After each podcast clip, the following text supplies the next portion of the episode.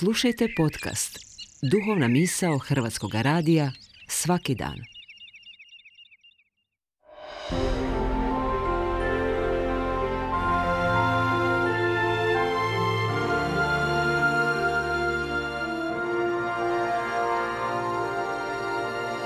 Duhovna misao. Urednica je Blaženka Jančić.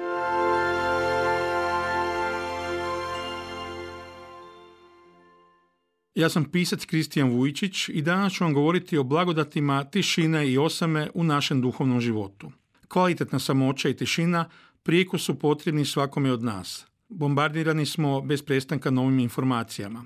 Slušamo vijesti na radiju, gledamo i pratimo događaje uživo na televiziji, internetu i društvenim mrežama. Budući da nisu isključivo naše, raznolike misli su nam nametnute, a u glavi nastaje zbrka.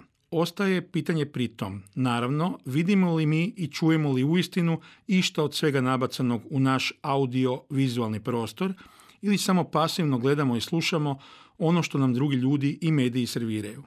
Njemački filozof Walter Benjamin još je 30. godina prošloga stoljeća zaključio da je moderni čovjek sve nesposobniji asimilirati podatke o svijetu oko sebe na temelju vlastitoga iskustva.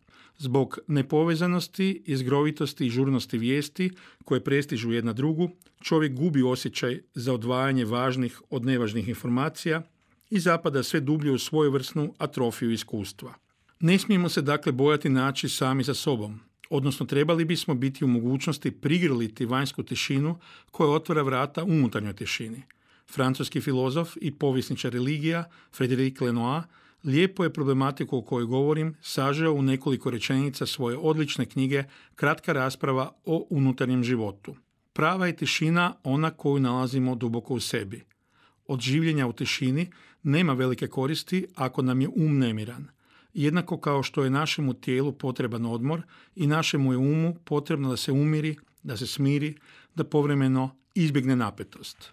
Mnogi filozofi, teolozi i mislioci općenito uživali su u blagodatima tišine i osame, odnosno u kontemplaciji. Aristotel je tu ljudsku aktivnost nazivao savršenim blaženstvom, dok je Toma Akvinski opisao tihu unutarnju molitvu kao razgovor srca u srce s Bogom. Za Emersona osama je stanje u kojem čovjek upoznaje sebe kakav uistinu jest, a Schopenhauer smatra kako čovjek može biti sasvim svoj i slobodan jedino u kvalitetnoj samoći. Tišina i unutarnji mir preduvjet su predanoj molitvi i dijalogu s Bogom, u kojem istodobno govorimo i čujemo, umjesto monotonog monologa u kojem tek iz sebe izbacujemo mnoštvo riječi. Prisjetimo se da je Isus često odlazio u osamu kako bi nakon unutarnjeg samopropitivanja s ocem nastavio odabranim putem. Na pamet mi padaju dvije značajne situacije.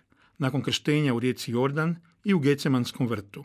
U prvom slučaju Isus, nasljedujući tradiciju biblijskih proroka, odlazi u pustinsku osamu, a propovijedati počinje tek nakon 40 dana provedenih u tišini i molitvi. Gecemanski vrt je, da kako, priča za sebe, ali značenje Isusove molitve u osobnom kriznom trenutku, prožetom tišinom i osamom, pred veliku odluku, pokazatelj je kako se možemo nositi s brojnim nedaćama i vlastitim životima.